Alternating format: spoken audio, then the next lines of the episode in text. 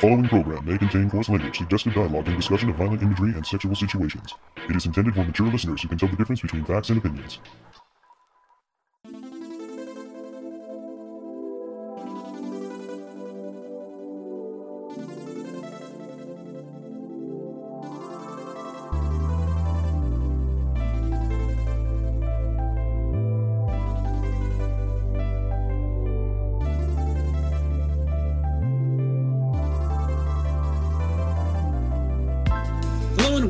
To another episode of the Toonami Faithful Podcast. I am your host, Sketch, and with me I have.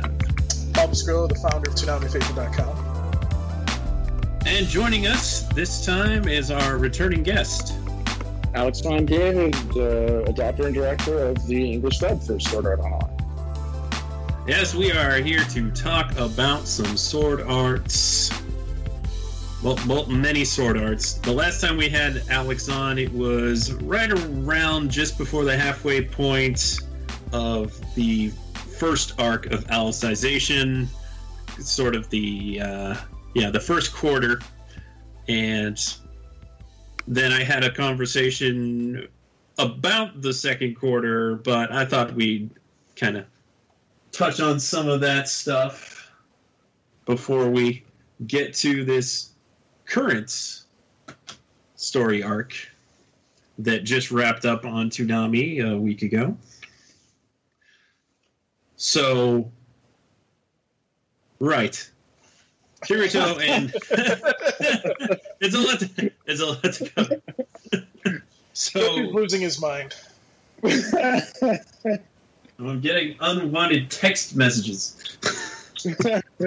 Yeah, those were from me. No, no, that wasn't from me. No, they, they were not. They were No, not. if they were from me, they'd be lewd.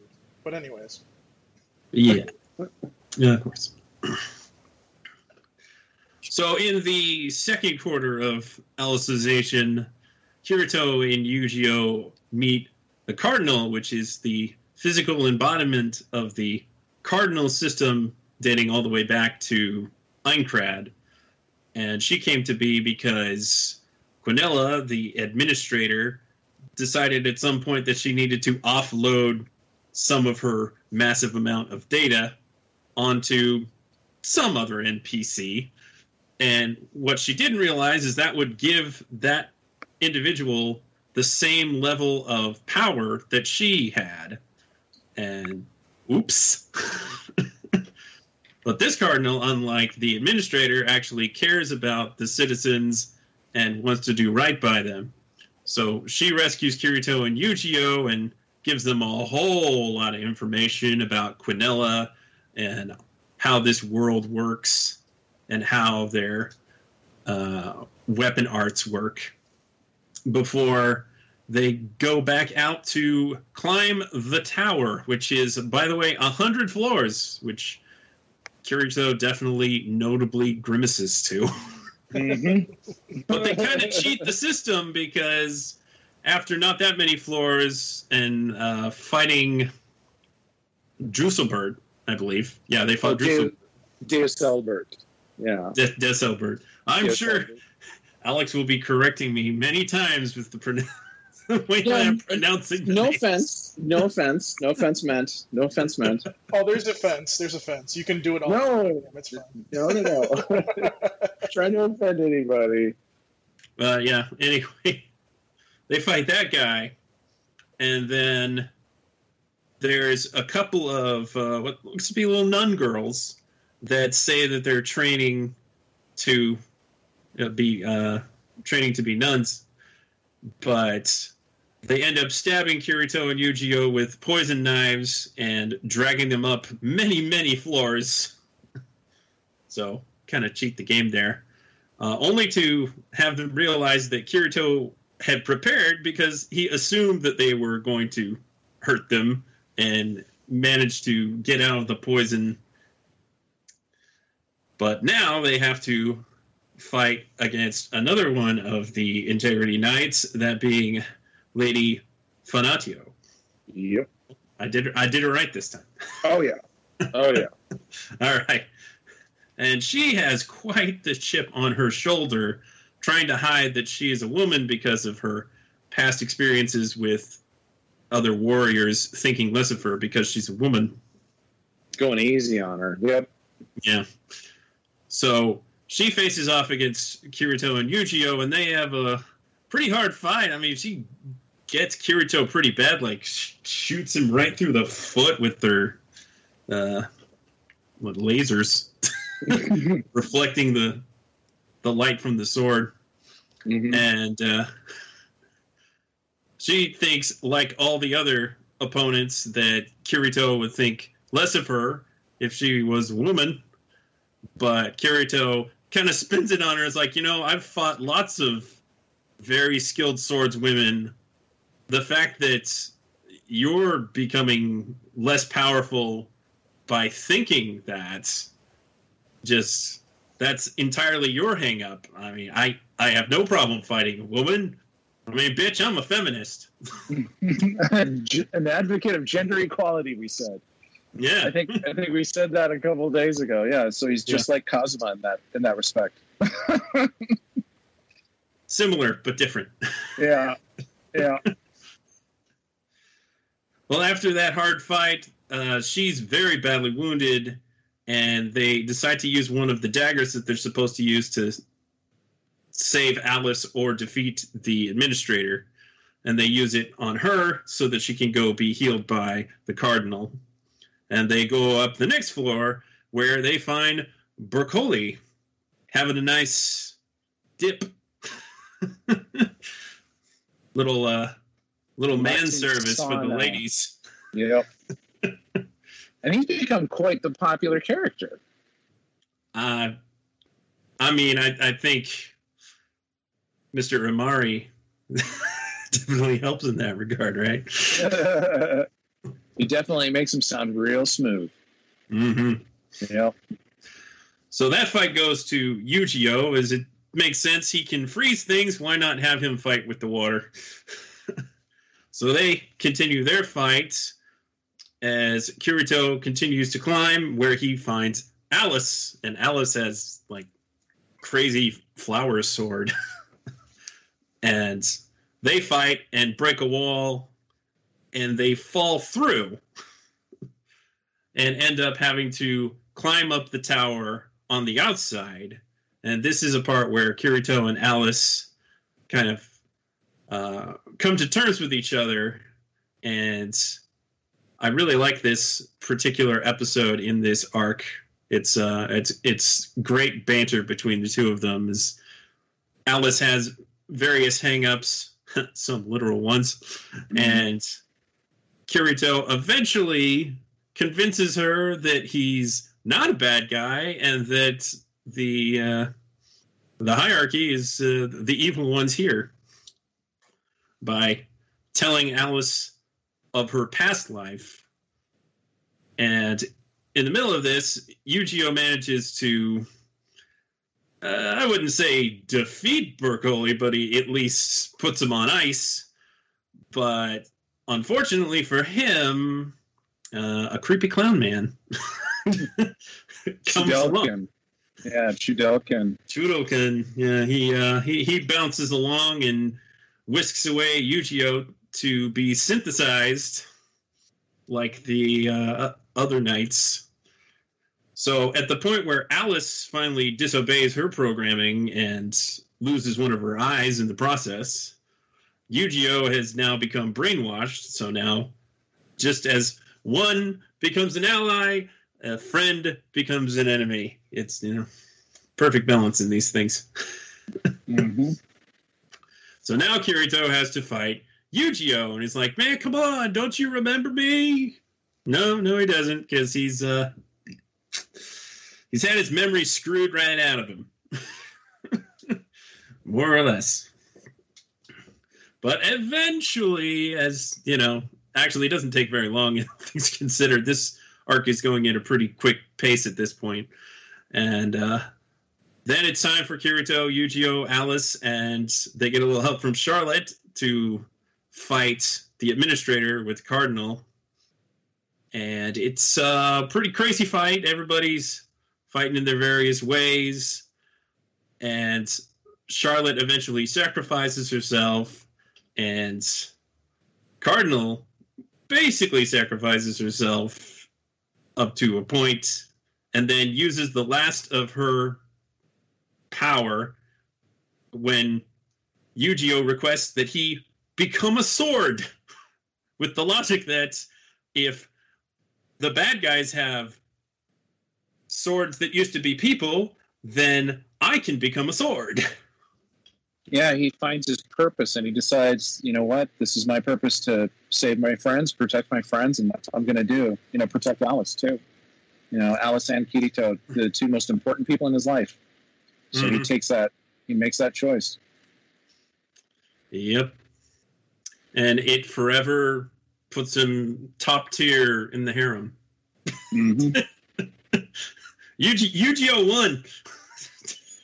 Yu-Gi-Oh won that contest. Sometimes I wonder about you, Sketch. No, I mean there was a contest and Yu-Gi-Oh won. Yu-Gi-Oh did win, yeah, at Anime Expo, I think, wasn't it? Yeah, I think so. Yeah. Anime Expo. What And I was like, Charlotte, how dare you put that spider in there? What is wrong with people? I voted for Charlotte, personally. Uh, fair enough. So, using the Yu-Gi-Oh sword and his own sword, Kirito fatally wounds Quinella, takes off one of her arms. this is like, oh, very clever of you to be using two swords that are not made of metal, because apparently completely safe against metal. But uh, Quinella tries to escape to the real world because she can apparently do that. And earlier in this fight, Chudokin did this transformation into a flaming scary clown, and now he has Wait, come to collect. Oh, it's just you're uh, all over the place. He conjures a golem. He conjures a golem. yeah, And then, yeah, big scary golem, and they have to fight that. yep. There's also the golem made out of swords. and then those things too and then you and then they they have to deal with Shidalkin because he's the source of the big scary fire golem right so they they get rid of him Kirito does that with the what does he do uh, I think he just uh, runs him through I think or something I forget But he's apparently alive enough to go clinging after Quinella as she tries to escape the real world, and the two of them go boom. yep Uh, Well, well, at least he banged her for once. I thought I would was a get in on these that's puns. for sure. I, I thought I would get in on these puns. I'm sorry. It's at this point that Kirito realizes there's a console and tries to contact Kikuoka, but the ocean turtle is conveniently under attack, and the uh, area where his mind is, in the uh, the cluster, is affected by all the attacking going on at the ocean turtle, and it causes his brain to get fried. Not not good. Not good. Now, as you can imagine, after your like holier than thou art leader dies, there's gonna be a bit of a power struggle and a lot of confusion. So the remaining integrity knights learn that the pontifex is dead and some of them are pretty you know, okay this makes sense but others are like uh, i don't know about this. But well their belief system has been completely taken out from under them. So Yeah. now it's like what do you believe in? We're not we're not divine you know we're we're just people with their memory stolen given extra you know hardcore weapons that we can that we can master. So Yeah. that's tough They're all shook. know very shook and at that point alice doesn't want to stay with them anymore and decides to move back to the country to around the village where she once lived but gotta protect kirito yeah she he's in danger he's in danger the uh, comatose kirito to Comatose the outskirts Kirito. Comet, he's comatose. It's a new form. Is it Kamato or Kirikoma? I, I like Kirikoma personally. Oh God.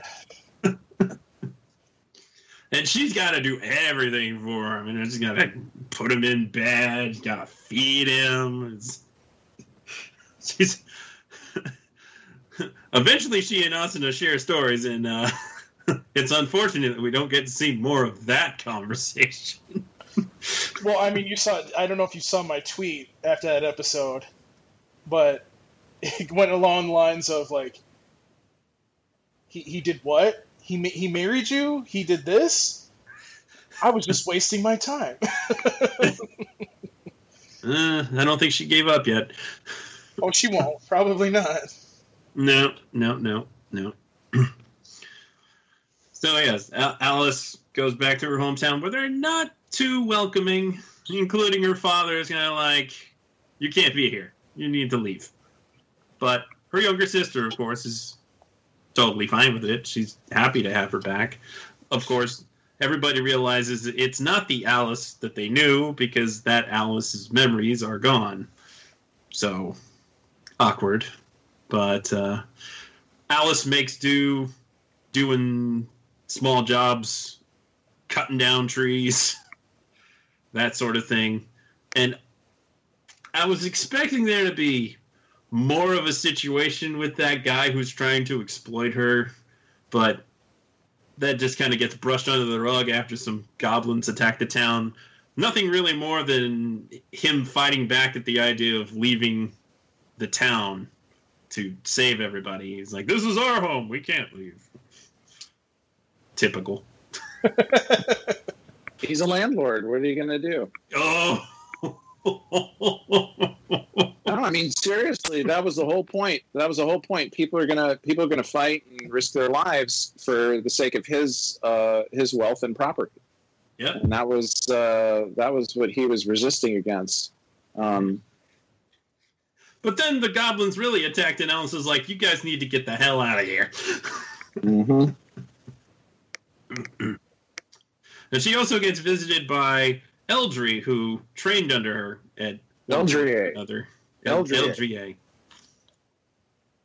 Wait, wait, wait. So, does does Alice have a, a harem now too? Eh. Well, you know, Not really. she's See- got she's definitely got an admirer in Eldrier. Yeah, he's uh, he's he's not subtle. No, He's not at all. Not at all. Not subtle. No. And he shows up, knocking on her door. He's like, "You need to come back. We need you." He's like, "No, I have to take care of this guy." He's like, "That guy is a perfectly good swordsman. He should be able to fend for himself." It's like, "Yeah, but he's kind of, you know, not all there at the moment." Well, he actually he actually argues that you know Kirito is you know just dead weight.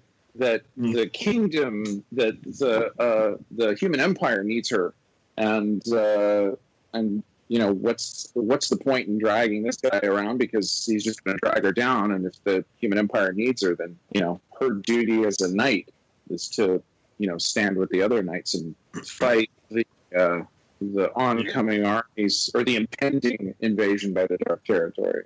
Yes. Yes. Though there isn't at this point necessarily an impending invasion from the Dark Territory, because over at the Dark Territory we have Lord Shasta thinking maybe now that the Pontifex is out of the picture, we could actually see eye to eye and have peace. Well, Well, problem is is that there's you know there's several different races in the dark territory and not all of them want peace um, he's one of the very few who thinks that he can talk to Bercouli um, because they fought before and they you know they they came to an understanding about each other then they've always been saying always been thinking about the other thinking oh well if if there's anyone to talk to about this it would be you know, Shasta in Bercouli's shoes, or, or uh, if you're in Shasta's shoes, it would be Bercouli. So they knew that uh, each other, they, they were both reasonable people. right. So the fear is that once the once the word gets out in the dark territory that administrator's gone, um, all hell will break loose and that invasion would happen. So those that's what the knights were scared of, or I shouldn't say scared, but were concerned about, and definitely what Shasta and Lipia were concerned about too. Mm-hmm. But by the way, what I, I guess this is a good time to ask you the question of what made you get Steve Blum for that role? It was not involved in the casting process. Oh, really? Nope. Um, the I was uh, wondering if uh, that was maybe the first time you'd worked with Steve.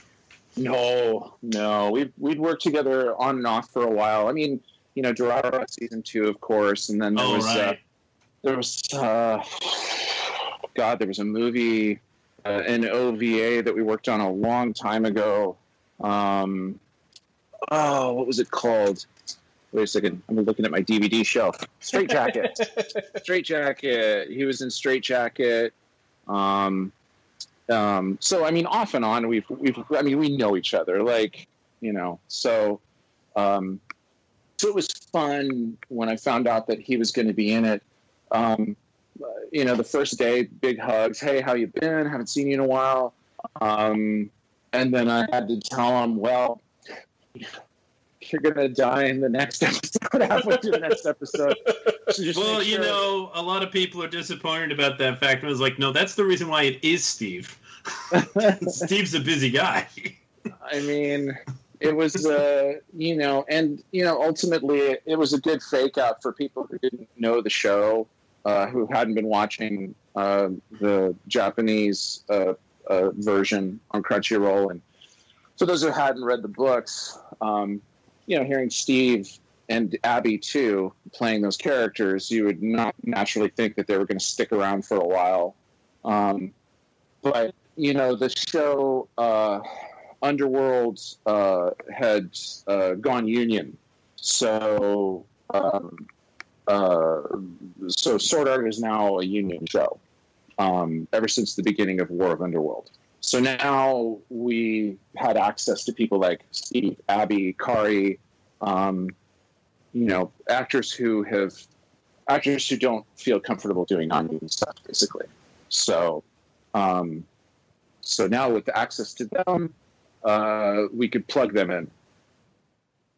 So, and I'm glad, and I'm, and I'm, you know, quite frankly glad of it because, um, you- at the pace we were going with Sword Art and stuff, we were, and the and the characters that we needed, um, we were getting to a point where we were we were just quite frankly running out of actors that we trusted working with, and actors who were right for certain parts, and you know, d- doubling and tripling up characters is always dangerous. Um, you know, a lot of the actors who play some of the main characters also play some of the incidentals too, um, in scenes that they're not that these characters are not together in, obviously, um, as much as possible.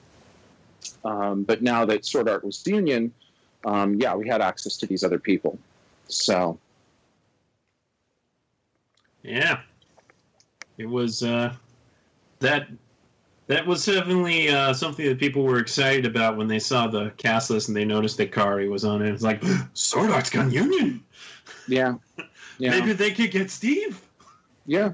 They got Steve. yeah yeah you know and it was really it was really cool that they came out for it too. They you know they knew about the show. They've heard about the show. Um so like even kari when she came in um to play D, she was really excited. Um you know kari's another person i hadn't worked with in a long time um just because of you know union non-union type of stuff. Um but it's great you know we got to we got to reconnect for a little bit and you know talk about stuff and oh, remember Lucky Star, you know, and stuff like that. So, yeah, it was really cool. It was really cool. That's great.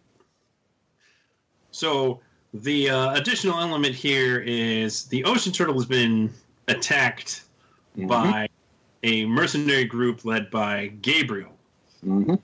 who was, correct me if I'm wrong, hired by some Americans. Yeah, so it's kind of like a, a, a CIA, FBI kind of uh, organization, government organization, like an NSA type of thing or whatever. Um, Black Ops, uh, basically. You know, they wanted to uh, they'd heard about this uh, technology, this soul translator technology, and they wanted to get their hands on it for defense purposes. Yeah.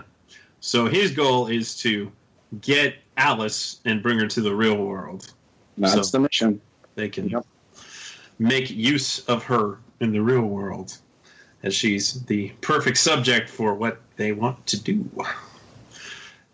And uh, they also, on the uh, ocean turtle side, they also want to get Alice, but now that Kirito can't contact them, they're not sure how they're going to handle getting her until Asuna volunteers to go in and find Alice and bring her and Kirito back. Mm-hmm. Now, the bad guys find a couple of uh, really high level avatars, one of which is the King of the Dark Territory. Emperor Vecta. Yes, Emperor Vecta. And the other is just a really high level Dark Knight. So the two of them go in, and it causes a big ruckus in the Dark Territory because the king has finally returned. Emperor Vecta has returned. And all they want to know is what he wants. And he wants Alice and chaos, bloodshed. Just do whatever you have to to bring me Alice and kill anything that gets in your way. Now, this is eventually uh, informed to the Integrity Knights, and they and Alice do team up to try and fight back the Dark Territory as they come in various amounts. All these, there's like eight different races, and after uh, Shasta and uh, Lipia. Lipia, yeah. After Lipia makes a very untimely demise at the hands of Emperor Vecta, and then Shasta is made a example to the rest. They go ahead and attack, and the remains of is it all the remaining Integrity Knights that are fighting now? I I think they said that there were some that weren't there. There were some that were left um, behind in Centoria. Um, sort of- Conveniently, none that we're aware of. yeah, I think I think if I remember correctly in the book, they um, if oh god, if, if I remember correctly in the book, they mention names. That's it. They don't go into backstories of those other knights. Hmm. Um, Interesting. but yeah, there's uh, yeah, I checked the math on it about how many knights were left and all that kind of stuff and who's there. And uh, so basically, the knights that we've grown to know, those are the ones who are always going to be around now. Well, Mhm. in various degrees. Right. so not every knight makes it. And there's also some of the students from the Sword Academy that are now Yep. fighting with the army. Yep. T. Ronier. hmm Golgorossa's in charge of, uh, of, of a unit. Um, Sortiliena, or Lena for short, she's in charge of a unit. Um, yeah, it's all hands on deck. hmm And we're introduced to a couple of fresh faces. Sir Renly, who initially is rather cowardly and flees the battlefield until he gets his moment and realizes that even though he's afraid, he still has to soldier on and keep fighting. And uh why is her name escape me? Sheyta? Sheyta? Sheyta, yes. I love Sheyta. Yeah, she's right. She's fantastic. She comes along and fights against the pugilists. Oh, you totally skipped over Eldrier's death. I'm not. Uh, And I'm the, kind and of the going out of battle between Fanatio and the, the, the whatever, the, uh, the giant chief and stuff. I mean, these huge fucking battles, battle sequences. There are indeed many, many battle sequences. Yeah, everybody gets. I mean, it is the war of the is like. underworld. It is, and it's nasty. And yeah, so Alice has been convinced to come fight, but she's taken Kirito along with her, and uh, Tiese and Ronier are watching over him as he is incapacitated. And yes, there's numerous battles, and eventually Eldrie sacrifices himself Gloriously. Yeah, he, he definitely goes out with a bang.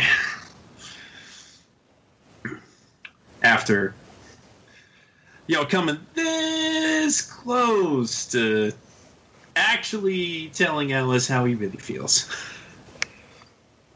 And, of course, she's very shocked at his passing and mourns his loss.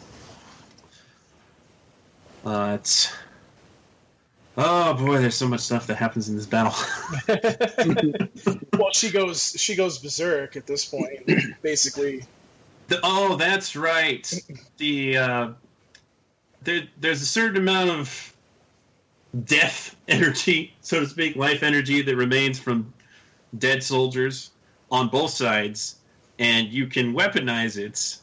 And they they have people on both sides that can do that, but only Alice on the Integrity Knight side can actually do that, and she basically beats them to the punch in using all of that energy and just massacres a huge amount of uh, the dark territory.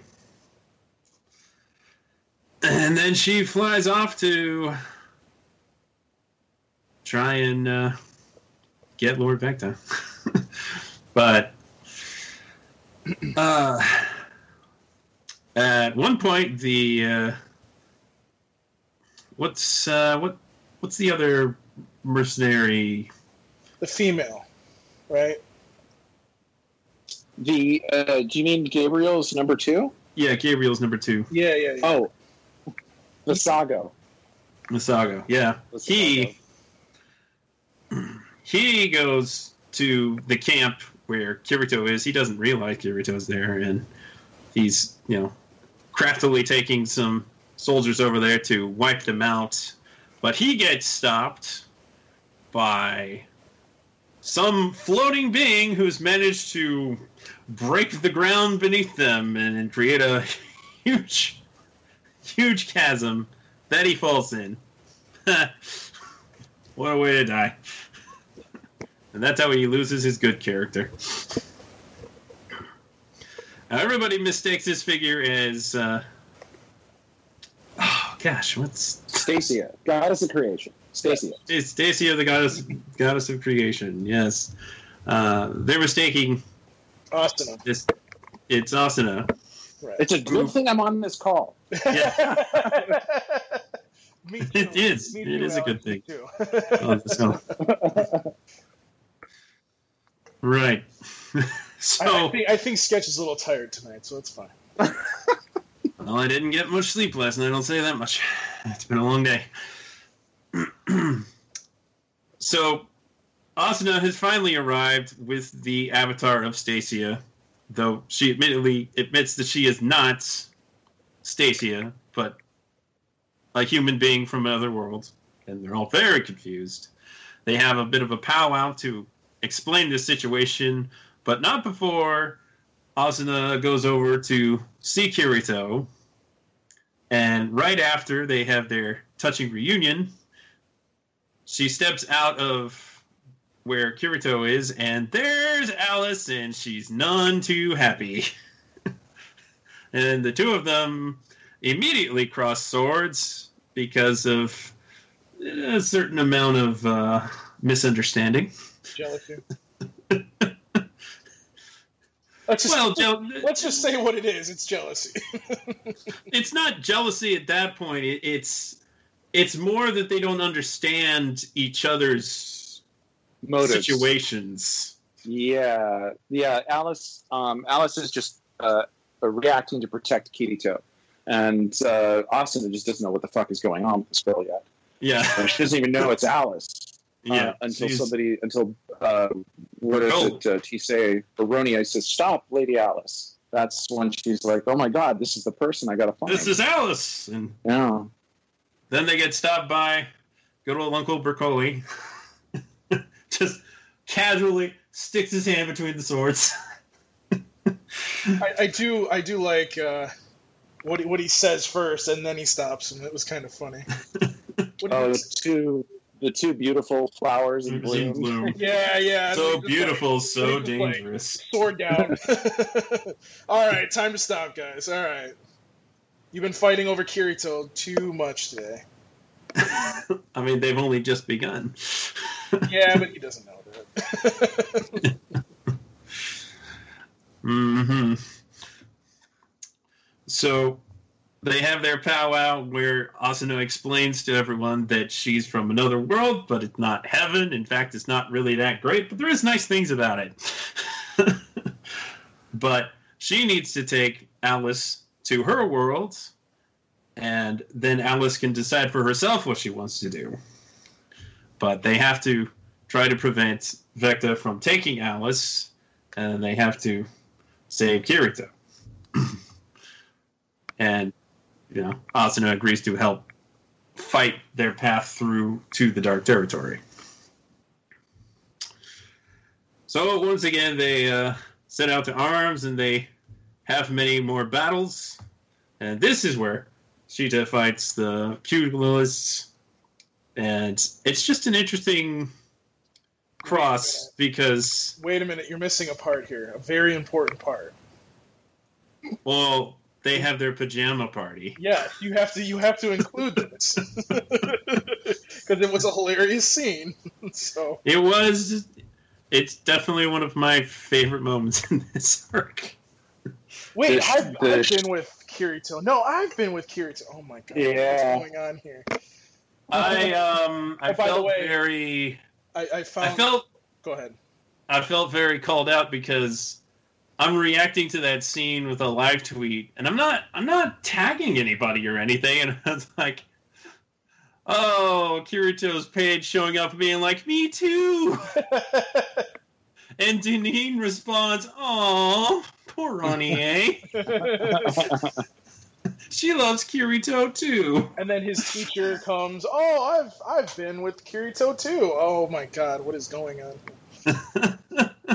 I see. Yes, you must have many stories to share. Noctinus What? is like, oh, now I understand what's going on.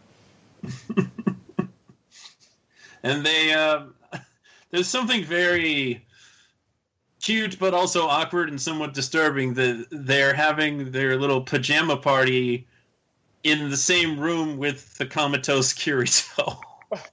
By the way, Alex, I, I really hope that you had a blooper reel where you have like they're in the tent and you just, I don't know. I, I just I, I just I, I oh come on you should have that would have been awesome. I hate to say it. I hate to say it. Um, the uh, the schedule, um, the recording schedule for Alicization and Underworld um, is uh, kind of gnarly, um, and I'm like I'm so focused on trying to make sure all all the I's are dotted and the T's are crossed that in Alicization. Um, I wrote a couple of bloopers here and there in the first parts, and maybe a couple in the last. Um, but uh, War of Underworld, zero bloopers. Um, other other than actors just messing up, um, it's really been it's really been difficult to um, to have the time to just sit back and breathe and be like, oh, this would be funny, you know.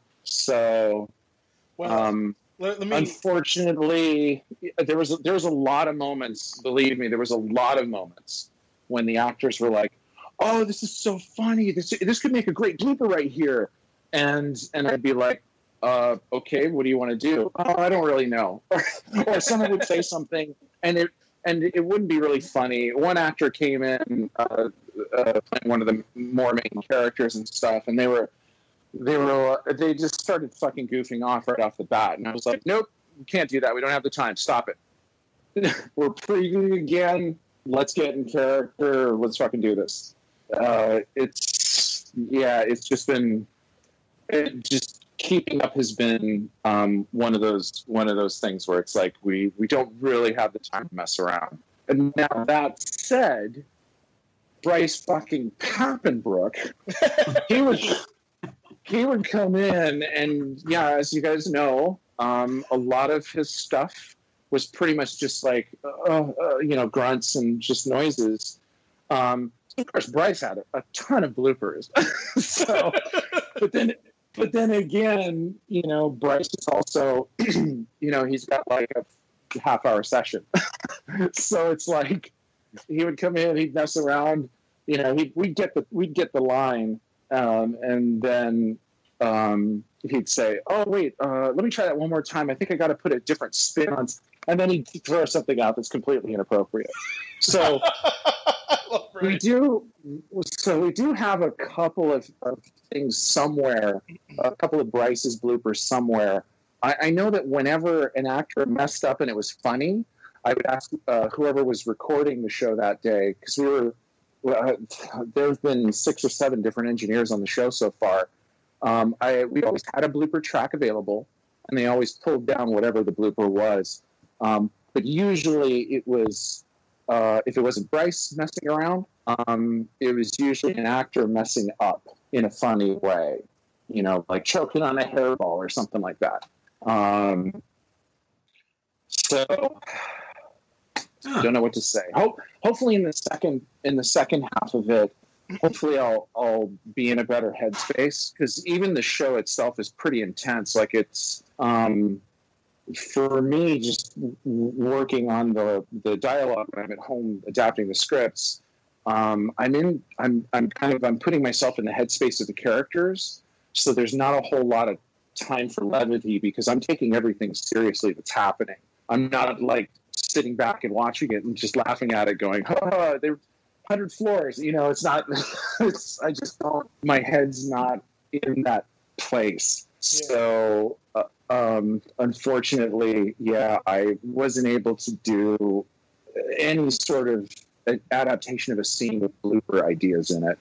Uh, but that, but hopefully, again, hopefully, maybe the second half of War of Underworld, maybe I'll have a little more time to breathe, and maybe, uh, I, I mean, they're following the books though, and it just gets more intense.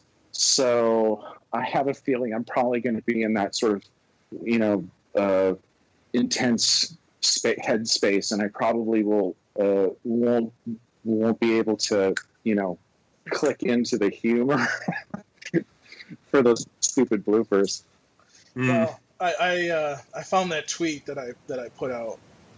It, what was your tweet? It goes like this. So so when they're in the when they all go in the tent and they're they're talking to each other.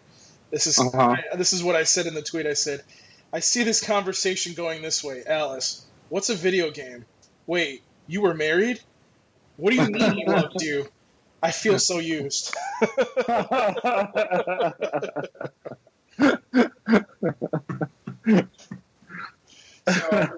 Because I, I, saw that scene and I'm like, oh my god, she's like, I, I just, I picture them like, and I don't understand why, like, they, you know, we, we've kind of talked about this before with other parts of, of sword art. Um, it's just I feel like it, that scene could have been like a little. I, that would just be a little interesting to me because I would like to see what exactly Asuna says and everybody's reaction because they'd be like, "What do you mean we're in a video game?" Uh, so so that's an that's another thing. I think I, I spoke to uh, Sketch and Darrell about that. So I noticed that a lot of people online don't seem to understand that Underworld is not a video game, it's a simulated civilization.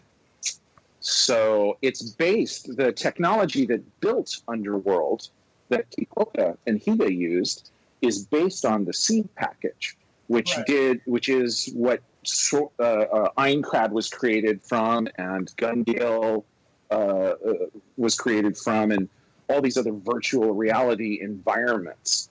Um, but this is actually a simulated civilization. It might be virtual reality to one of us kind of humans going into it with our souls or our consciousness um, through the soul translator. But everybody there is 100% flesh and blood and 100% real. That's the that's the concept and that's the idea. So yeah, no, like um, whenever I was, because I'm I I stopped interacting with people during Sword Art's broadcast because um, I think I realized this like halfway through um, season two. Um, where I started realizing that um, I was distracting. So there were people who, uh, if I would tweet something out, like, "Hey, this happened during the scene in the recording booth," or "Hey, isn't this, you know, whatever," or "Oh, yeah, this was a really tense thing to record." Um, it's it's distracting people even further away from the story in the show. In season two, um, one of you guys, I don't know if it was Sketch or you Sketch or you Paul, um, you had retweeted a comment, a negative comment by by somebody who was watching the show, and it was negative because they were completely misunderstanding what was going on, and they said, you know, and it was one of those things where it was like, this is the problem with Sword Art Online, and I'm like, dude, they literally explained why they're doing this like two minutes ago, and then I got this fucking tweet back saying your show is shit, Oh, and I was like, and I was like, okay, so I'm not going to do this anymore because it seems like people are just hate watching at this point. And even if I am doing it, it seems like there uh, it's just another distract another distraction from actually paying attention to the show. You can't really do two things at once. You're either watching the show or you're tweeting. If you're Right. doing both, you know, you're you're you're not paying attention to the show. And I don't want to be I don't want to be the reason that someone misses something important because so many, especially in in Alicization, there was so many critical bits of information about you know how the world works and what willpower does and all this stuff. Right Yeah. away, I knew it was like, yeah, I'm just going to announce the show's on and then get off Twitter. So Yeah, I mean, Probably a good idea. so I mean, just just kind of talking about that for a second. I mean, it was weird. It's weird because the reason I say like it's like a video game is because obviously number one they can pull up a screen at any point and find out what their whatever you know all of their what their stats, stats are, all of their Mhm. stats, and then when the they die, window. when they die, it's not like their body's there and they can bury it or something else. It literally just disappears and their life energy Right. away. So Yeah. it's, it's, it's very weird, like, and I think that's kind of like the confusion. Oh, and you know, obviously we're getting to it, but you know, people get can beam into this this world apparently, which we didn't know until you know a week or two ago. So it's like, huh? So if this is this is not a video game, then why can people from a video game beam into this? You know, and yes, obviously, you know, Kirito can go into there, but there there again, while they were testing this game, Kirito kind of was part well not game, I guess, this this other world.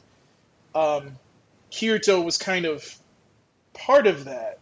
The, yeah, so Kirito grew up. So in Alicization, in Alicization, they explain the soul translation, the soul translator, and its technology. Right. And they, uh, and I believe Kikuoka and Higa talked to um, Asuna and Rinko about uh, what Kirito's been doing in there in more detail. And Kirito has actually, when he would go and disappear for a weekend to go and test for Kikuoka, um, they would block his real world memories. Um, they would filter them when he got put in the soul translator. And he actually had a childhood in the underworld. And that's what we saw at the beginning uh, episode.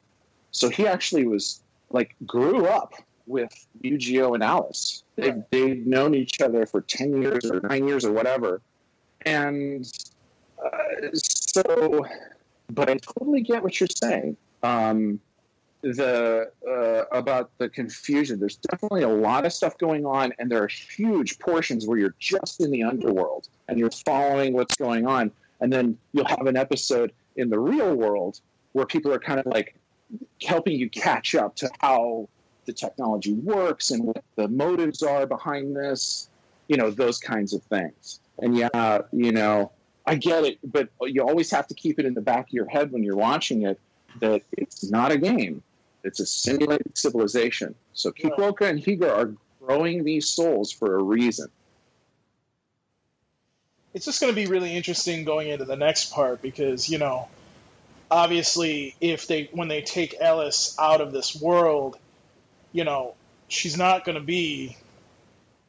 I mean, I, I mean, unless She's not going to be flesh and blood. She's Right, not going to be yeah. flesh and blood. Yeah. So it's No. like it's like how do you how do you do that without her being flesh and blood? I mean, obviously we know. So you can load the you can load the little cubes um, uh, from the uh, light cube cluster. So those little light cubes are essentially hard drives, and you could uh, and they've actually kind of teased um, in Alicization with those robots that Right. scared Asuna Ichimon. Um, so they've already kind of teased what the potential is of this um, and the idea behind even growing souls in the first place. What's the purpose?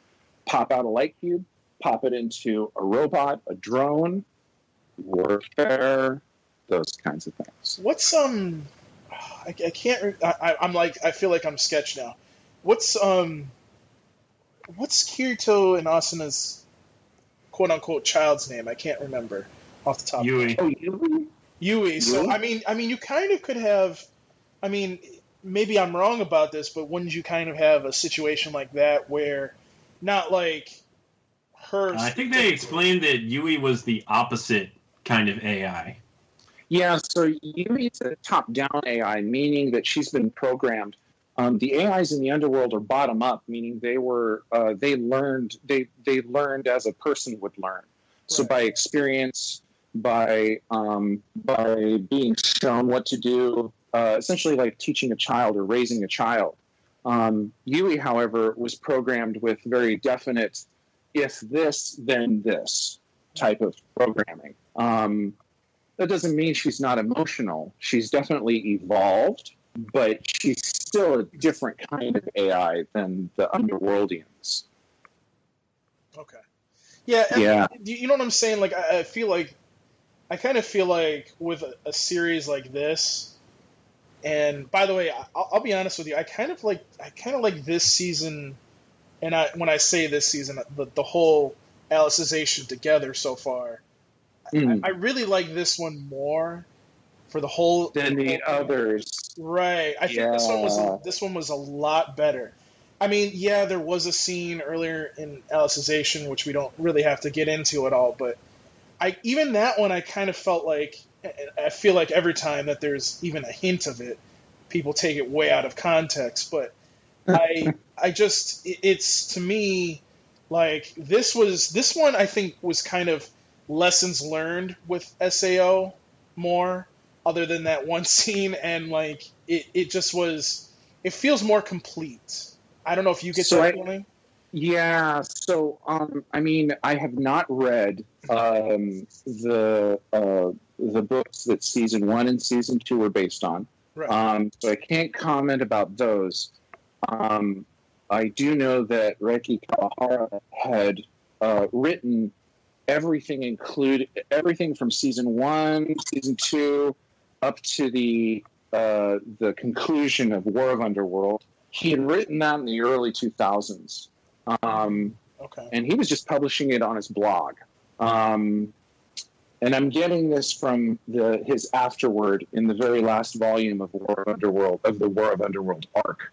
Um, he basically says that you know, uh, Accel World was the property that got published first, um, and uh, then when everybody was uh, curious, which was writing, I guess, uh, uh, while he was writing Sword Art and publishing it on his blog, I think Accel World was also published on his uh, his blog too. Um, but then a publisher was like, "Okay, cool." Like, I think Kadokawa, I think I'm, I'm not sure. The Kadokawa reached out and said, uh, "You know, let's we, we like this World thing. Let's publish it." He said, "Okay, cool. What do you? What else do you have?" Well, I, there's this thing that you know I submitted years ago um, to be published, and it's called Sword Art Online, and you know I'm almost done with it. And they said, "Okay, finish it. We'll start publishing that." This is this is like you know early. This is 2000 to 2006. So that's where this. That's the that's the time that he was writing this.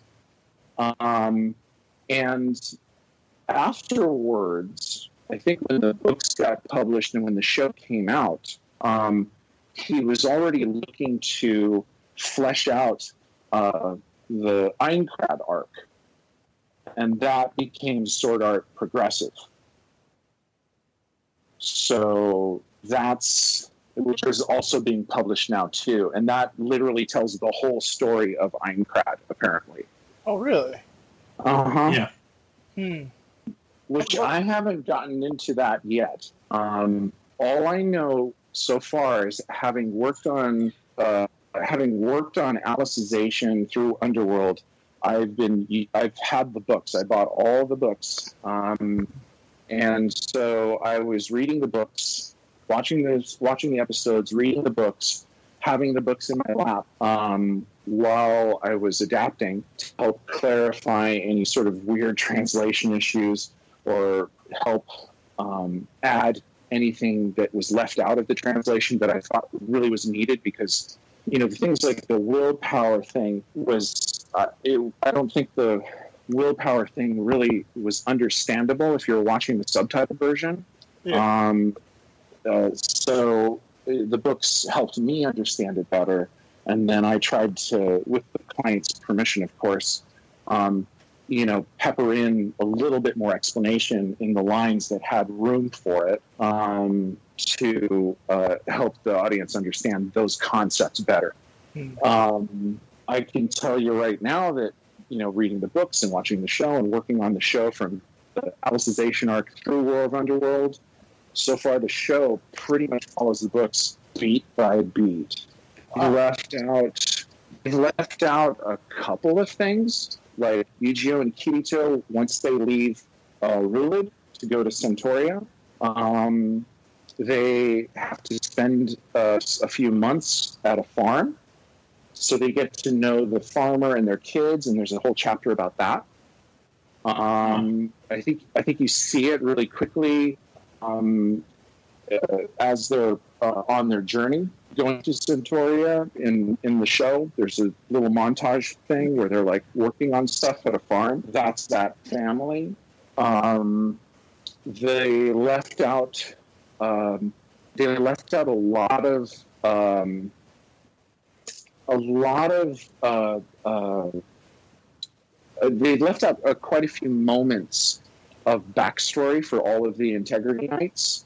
Um, it, I, I, don't think it was uh, I don't think it was a bad choice to cut it out because it didn't really it, it, you, you don't it doesn't I don't think it really helps or hurts the anime at all. Um, but you get a better sense of why Fanatio feels the way she does. Um, Yeah, that's, then that's probably um, not needed. Yeah. Yeah, um, but, but it, I think they did it really. They did a great job making it very clear, just with her dialogue in that one scene where she faces off against Kirito Right. and Eugeo. Um, uh, there's things about like Charlotte. Um, I, I remember when uh, when I was working on Alicization, uh, there are chapters in the book where it's from the point of view of Charlotte, but it doesn't tell you who it is it's just oh uh, you know this whatever something is in his hair and it will hop off of him when he's you know taking a shower and hop back on when he's you know comes out of the bath or whatever. And um, and so they took they there's none of that. Um, so a lot of the mysterious voices that you hear in Alicization um, that's charlotte. Um, but of course, but of course, in the book, or sorry, in the show, they yeah they they chose to not allude to that. Usually, it was like his hair would twitch, and that would be Charlotte like telling him to go left or go right. Um, and yeah, there were there were definitely chapters with those kinds of moments in it where un until it was finally revealed, oh, it's this little teeny spider, and her name's Charlotte. That was the one thing I missed is that they didn't put that stuff in because Charlotte just appearing like that, it was like, oh, okay, you know. Okay. Yeah. I mean, you know, it's uh. Well, it's good to know that they're Yeah. putting basically everything in there. Yeah, I'm, Yeah. I'm happy about that. No, they are. I mean, there, there's one thing we can, one thing we can kind of, well, I mean, you and me have kind of had, had talked about on Twitter a little bit. The one thing that I always wanted to see back in season one of uh, of Sword Art Online was that relationship, that first relationship that Kirito had, because I feel like Oh, with Sachi. you're right. They kind of left. A, there was like a lot there that could have been, like you could have flushed out a lot more. I, I always Which I think- go ahead. I think they do that in Sword Art Progressive. I think Reki Kawahara um, has a has more of, of uh, Sachi and the Moonlit Black Cats, the guild that she was a part of. They talk about that and, and flesh that out in better detail. Now let, let me ask you this: Do they? Do you think that this progressive Sword Art Online? Do you see? Do you see that maybe coming? Like as a series itself, like going back and doing this eventually, not like anytime soon, but maybe in the future. Um, I mean, I, I, that I have no idea. I mean, uh, I mean, ultimately, it's up to um, Reki Kawahara and A1 Pictures and Aniplex Japan. Um, if you know, if, if people are enjoying the show and they have room on their production slate and they can, you know, they have a budget that they can work with. Um, who knows? Yeah, maybe. Um, it's uh, it'd be interesting. I think um, Sort it would motivate me to go pick up the books for sure. Obviously, um, I know that a lot of fans really seem to like the progressive novels, and and from what I understand, Reki Kawahara is really pleased by the response to them. Um, because you know, ultimately, uh, you know, Aincrad is the is is kind of like you know people talk about it as kind of being perfect but short. Like Right. everybody seems to say they wish all of season one was Aincrad.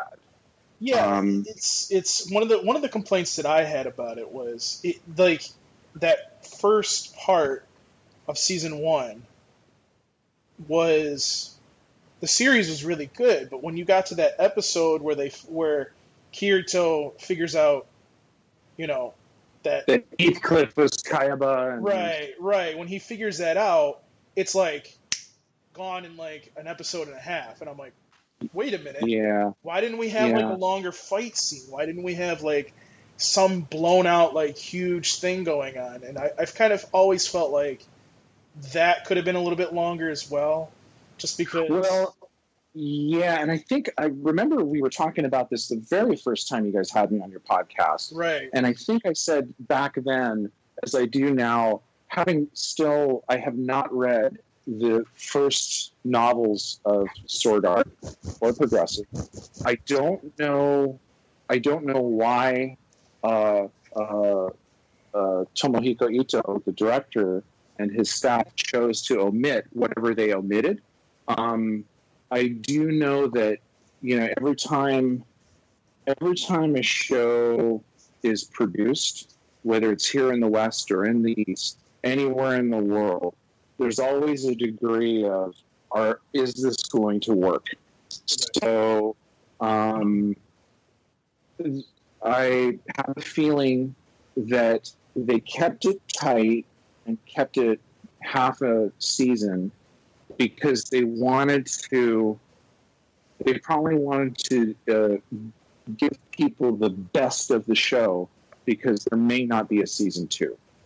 oh, and- okay, yeah, that makes sense. Yeah, And so, Mhm. but that, but again, that's just my guess. Mhm. I have never spoken to anybody about it or asked about it. Um, uh, you know, it's just it's just one of those things that I think that's probably the reasoning behind it. Um, nobody knows what show is going to take off and what show is not going to take off, and they proceed according to how much money they have, what kind of resources. And They had known how popular Sword Art was going to be. They definitely would have milked that a bit longer. yeah, Yeah. I mean, yeah. Had they had they known, um, it would have been different. But you know, I think it's a, you know, it also goes back to what's in vogue at the time. Yeah. You know, which what what what kind of stories are people really buying? Because money is the thing that controls the decisions for the most part. There's not. There's only one Makoto Shinkai. You know, there's only one uh, uh, Ghibli. You know, Right. uh, they're basically yeah, like Miyazaki and Shinkai can pretty much write whatever they want to and produce whatever they want to, and um, it's kind of like that's that that's just in the position that they are uh, that they're in.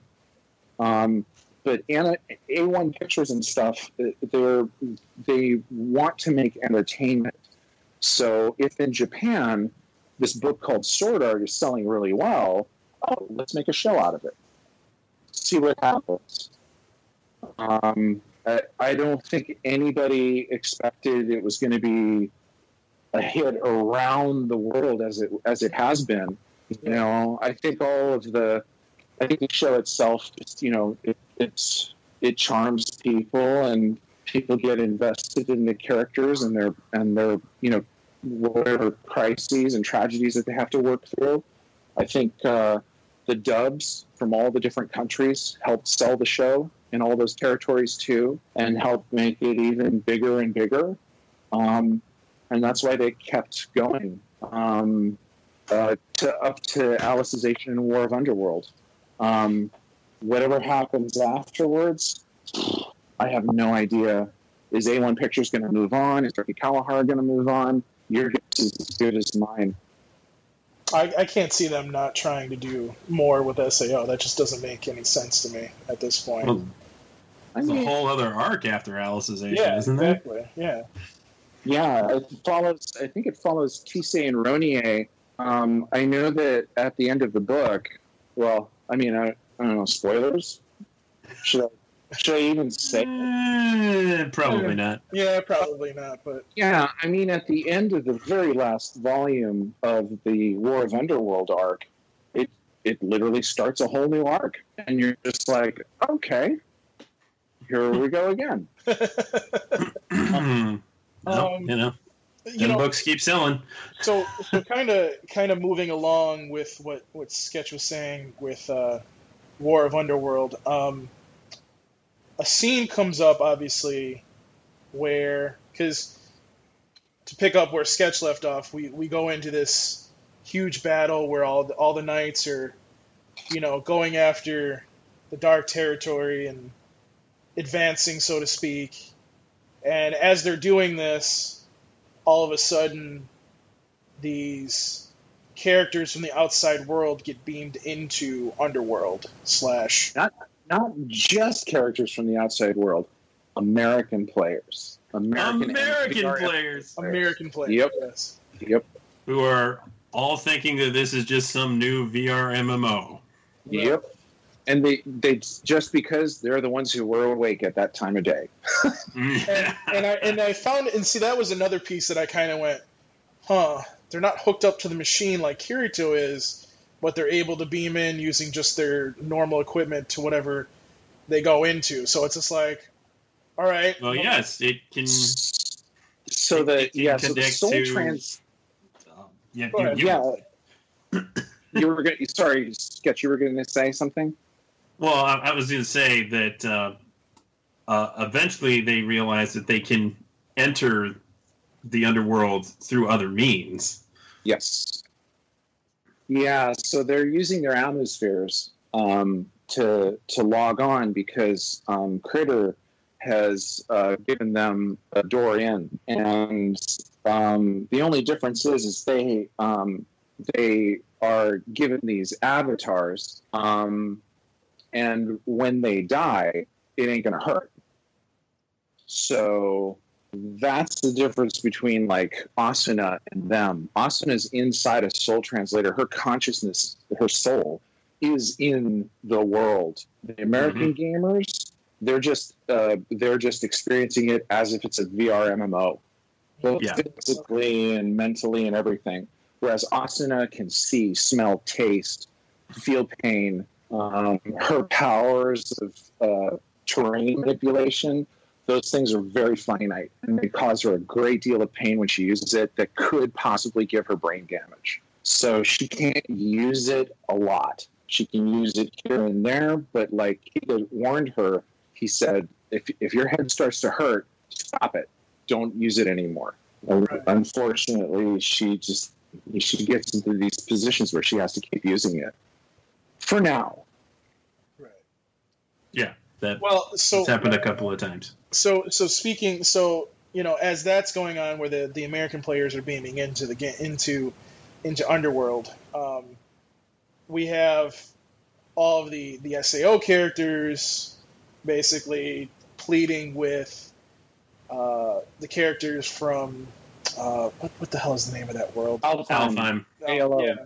ALO, Alpha Online. pleading with them to basically take their characters and Convert them over. yeah convert them over and go into underworld and Mhm. I, I gotta say like I, I felt like that was some of your best work honestly that speech Oh, I'm glad you liked it. that yes, yeah. I Sarah did a great job. Yeah, Sarah nailed it. Yeah. Um, it was funny. She tweeted something at me and said something about patience and stuff. And I remember the session because it wasn't that long ago. And I don't know what she was talking about about patience. I think I tweeted back to her something to the same effect. It was like we, she knew what was coming up. She'd watched the show, uh, she'd watched the episode and stuff, and she knew what a turning point this speech was going to be. And um, you know, so she, so she was, you know, ready to go. Um, I think um, you know recording it. There was not there wasn't anything really there wasn't anything we hung up on. Um, we went through it just fine. Um, God, I mean, Sarah's been doing this for for a long time now, and she knows, and she's you know damn good actor, and so she knows what what to do and how to do it. Um, I think the only thing that we ended up doing was I think we went, uh, we finished the whole speech, and then, and then I went back to the beginning, and we just played it again, and we just we just played it all down, and I made little notes, and I would stop and say, okay, let's get this line again. It's maybe a little too uh, shouty, and so she would adjust her, you know, uh, attitude and volume levels a bit. Um, you know, so there were like little tweaks and stuff uh, but it was not it was not a um, it was not difficult to get through. Let's put it that way. Um, so those were the only kinds of weird little adjustments that we were making after we had done our first pass on that whole speech. But yeah i'm glad you liked it. It was you know we all know you know we all know how important it is. I mean certainly um, we didn't want to we didn't want to let anybody down uh, as far as the audience goes, and and we we needed it to be we needed to be right so that it uh, so that everything that happens afterwards is motivated very clearly. So um, I'm glad you liked it. Really glad you liked it. Definitely let Sarah know too if you haven't already. It's, yeah, I mean she was really proud of it at the end of the day. And uh, going along with that, uh, Stephanie's line deliveries is Yui in that episode. I got, I got weepy. Oh, good. They were, they were really good. That's darn fine acting. Good. Darn Yeah. fine acting. Well, I mean, it's it's Stephanie. You know, you can't go wrong. She is uh, she is a fucking pro. So I, I was actually wondering what you thought of that speech and how they talk about how they've been ostracized ever since they got out of uh, Sword Art Online, Aincrad, and then she kind of spins it towards you know th- it's not just us, not not just Sao survivors, but also basically anybody who's an online gamer. They think so little of us no, I, I just thought that was an interesting topic to maybe unpack a little bit. So yeah, so when I when I read that in the book, when I read that that scene and that speech in the book, um, I think I I think I read the book after I watched the show. I remember thinking, wait, what? Gaming and gamers are fucking cool. Like it's it's uncool to not be a video gamer. Like if you go on social media you know everybody who is every, everybody is you know they have gamer you know in their bios and stuff.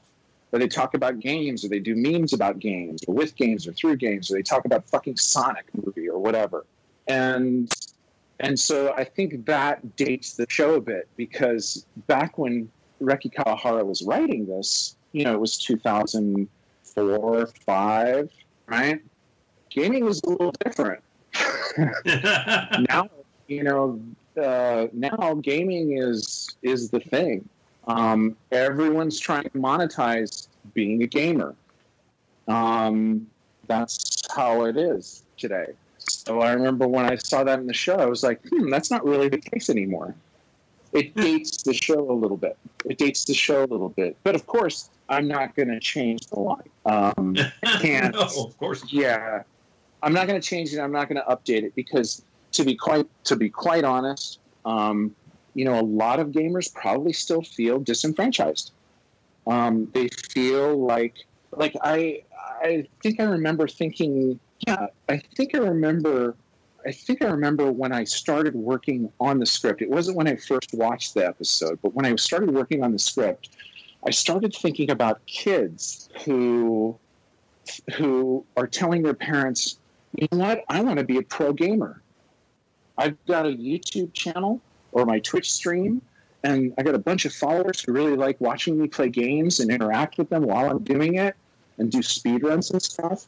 But the this generation of parents, like, what do they think about you know their 14, 15 year old kid saying, "I want to be a pro gamer"?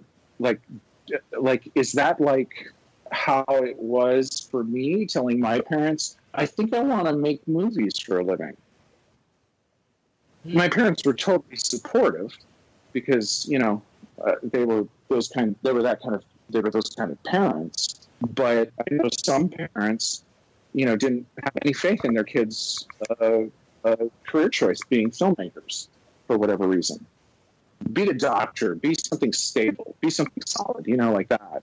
Being a pro gamer, I mean, you know, signing up and be playing for you know a League of Legends team or something like that, or a Warcraft team. It's like okay, I I'm sure those kids probably probably would feel the same as Liz. They would feel a little disenfranchised that they're that all they're doing is quote unquote playing and not being taken seriously. You know that this is something that you need to practice, and you know you need to you know your equipment needs to be up to date. Um, and it's practice, practice, practice, and you have to work well with others. You know, it's it's uh, it's not just playing; it's a little more complicated than that. So that's what it was in the back of my head when I was writing the scene to keep me, what's the word, honest with it, with the dialogue. Uh, and to make me forget about the fact that oh, gamers are actually being a gamer is actually really cool nowadays. So Yeah. Well, just it, it's not like all of the real world is like the real world now anyway, or even like it ever was. true. So it kind of lives by its own rules. Up to this point, you can definitely see that while gaming is very popular in Sword Art's narrative, that it, it's still you know ostracized to an extent. Mm. So, so it's very interesting. But then again, I mean, you have an ordinal scale where you have all, all all these people just playing video games in the real world. So, Yep. Yeah. That's true. But- That's true. Either way, it's it's a good speech. Good. I'm glad. It, I'm glad you guys liked it. I'm glad a- you guys it's a liked great that. Speech, and uh, though it is that is a hard sell. It's like, all right, so first of all, you have to convert your character, uh huh, and you will feel pain. Oh, okay, and you probably can't convert your character back. Yep. And to hardcore gamers, that's like, oh, are you kidding me? Yep. Not my hundreds weird. upon hundreds of hours. Yep. Yeah, but at the same time, it's like, no, these. I know we have a hard time explaining this to you, but these are living beings that are worth protecting. Yep. It's more important than your crappy gamer tag. Yep. And and you know, I, I kind of feel like them going into this. I mean, I hate to say this, but they're doing the exact same thing in that game that they're in right now, pretty much all the time. So why not do something new and go into this world, this completely different world that's actually That's a good point. that's actually real, and you're like, oh shit, this might actually be awesome, and just take your character over there. Like I, I feel I like think- that's better, honestly. I think it's yeah. I mean, I think it's just the stakes again, um, based on how these characters, you know, because not, I mean, not all the characters in ALO are like launching wars against other races in ALO and stuff like that. It's like a lot of them are just they go there just to hang out and grind on NPCs. You know, it's it's hmm it's not life or death. Um, and and these characters that or these avatars that these gamers have created have become uh, I guess their their personality and their way of coping with what happened to them in Sword Art. Um, or what hap- or what's happening to them in real life if they weren't stuck in in Aincrad with everyone else for those two years. Um, it's uh, the stakes for those particular characters that they've been, you know, building up for the last two years. I mean, those are, you know, that's like you said, it's hours and hours and years, weeks, days, months of, you know, uh, work to get these special skills and these special weapons and all this gold and all this XP and HP and whatever bonus items and stuff. So it's um, being asked to sacrifice that for something that something that isn't even um, that they can't even really comprehend um, is probably hard, you know. And so, of course, that's Liz's speech is, you know, hopefully does its job and reminds them that the underworld is because happened because of all of all of all of the efforts and all of the love and everything that everyone put into VR MMOs. That there wouldn't be an underworld without that. So they're essentially validating everything that they've been doing anyway if they go and support these beings that they've never met before in a world they've never been to before. Um, but of course, the stakes, yeah, you, you don't know if you're going to get your character back at the end of the day.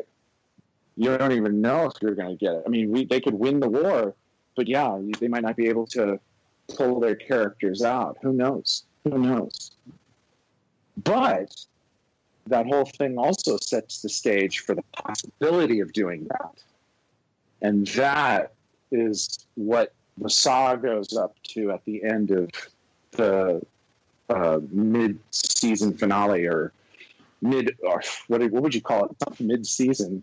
Isn't Yeah, it's mid mid season. I mean, it's the end of the third quarter. The, It's the so end of the third quarter. Yeah. Because like Alicization and War of Underworld, I think they're all one season. So yeah, so it's like uh, yeah, I guess third quarter, yeah.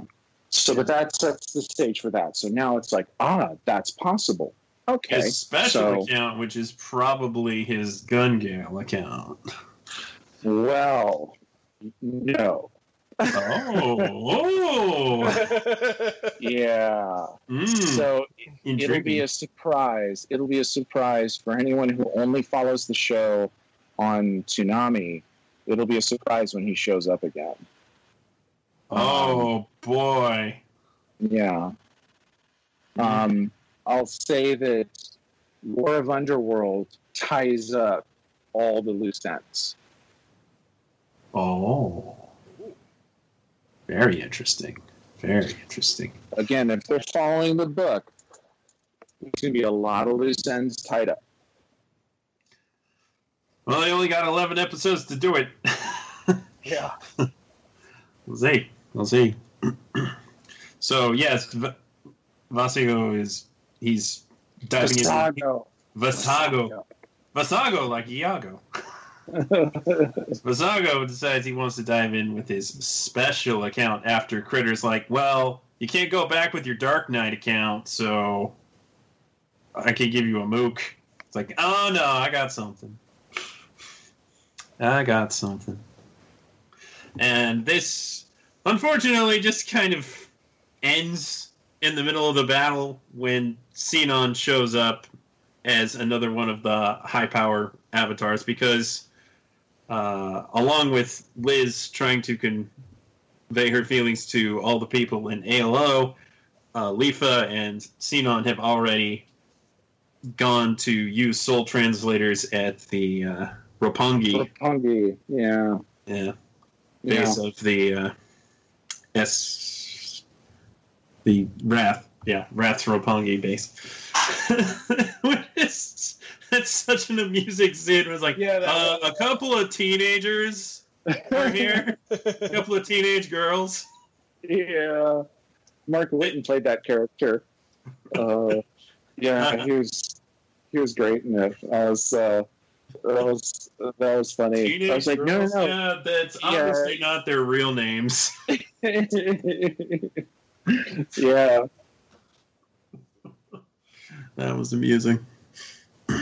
so, of course, both of them will eventually be there, but so far only Sinon has made it over. But I mean, it felt like it took a Asuna a long time to show up because of the time difference. But at a particular point, they brought it down to one to one, Mm-hmm. which definitely shocked the people on the Ocean Turtle when they finally realized that that was happening. well, they were Yeah. sleeping when it happened. They're like, you better uh, check the check the rate. One to one. yeah, and that's how um, and that's how um, people from the outside world can log in with uh, AmuSpheres as opposed to having uh, being in the soul translator. So if the time gets sped up again, they'll all get kicked out.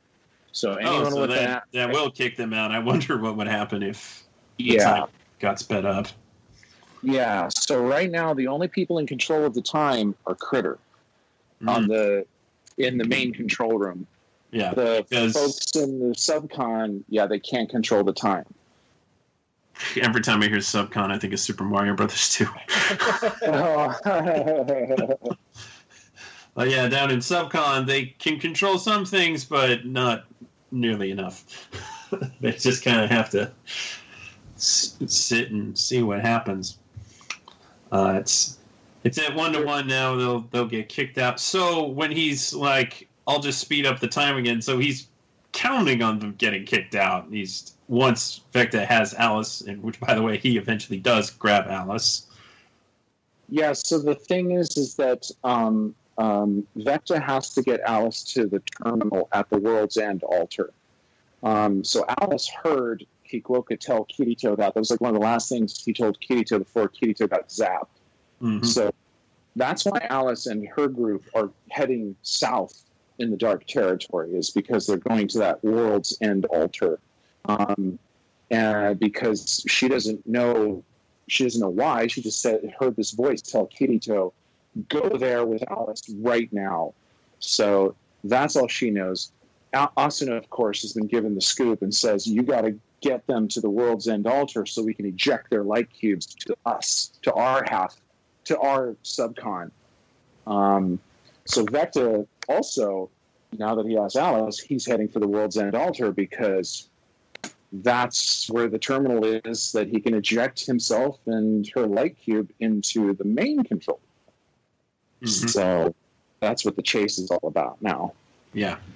So they're heading off to a chase after uh, basically the American players showed up and just did not pick friend or foe and killed anybody on any side, which Yep. really ticked off the champion. Yeah, he uh, yeah. He's he- not happy.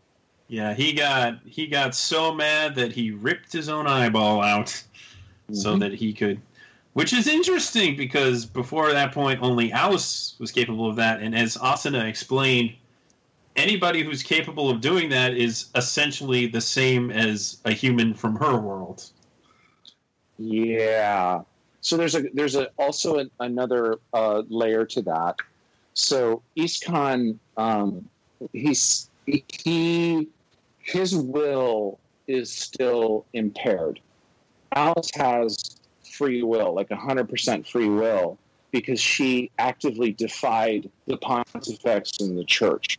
Um, Iskahn, however, um, still has not. He cannot defy the Emperor Vecta. So even though he pulled Ah. his own eye out, his will is still not his own. Um, yeah. So there's different Just degrees there, of this. not- Yeah, exactly.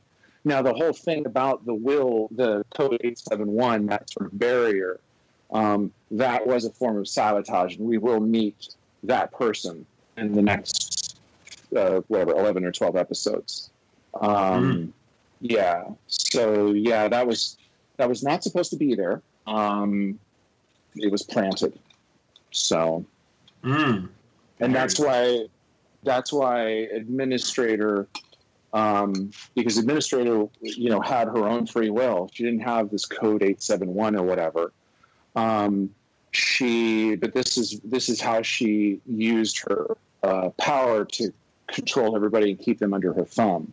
So everybody's got rules to follow. Everyone's got to have a job a calling right you pick your Right. calling when you're a kid and you do it until you die. And that's how it is. Alice comes home her dad is like you know what? You're you know you're still a traitor against the church the axiom church.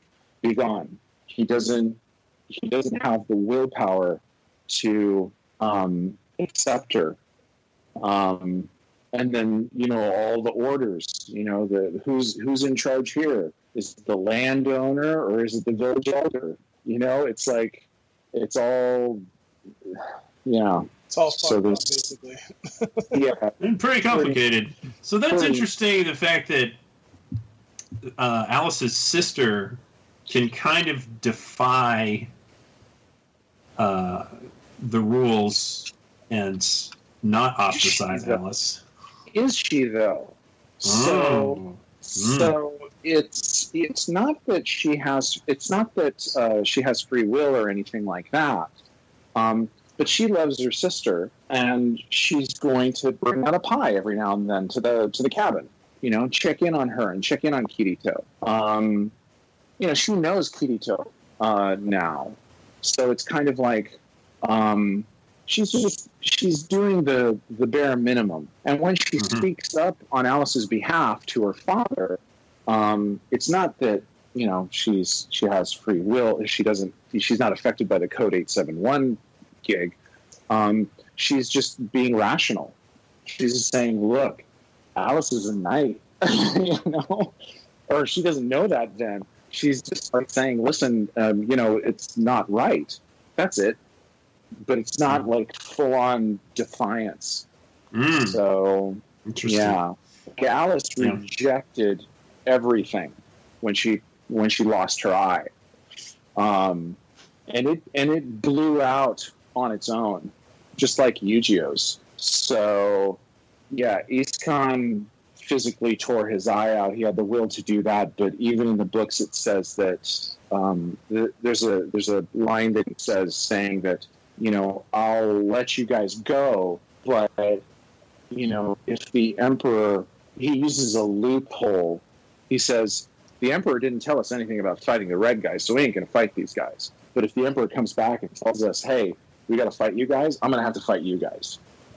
So yeah, Iskahn doesn't have free will. Alice and Eugeo definitely had free will. Bercouli, um, Bercouli's the oldest being in the world now. Um, he's like 300 something years old.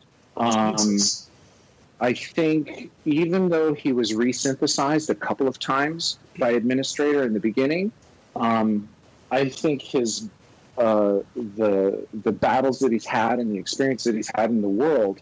I think um, there was also something um, like every hundred something years, administrator has to resynthesize uh, the integrity knights um, because their souls get kind of uh, they develop corruptions, so they don't start they start acting weird.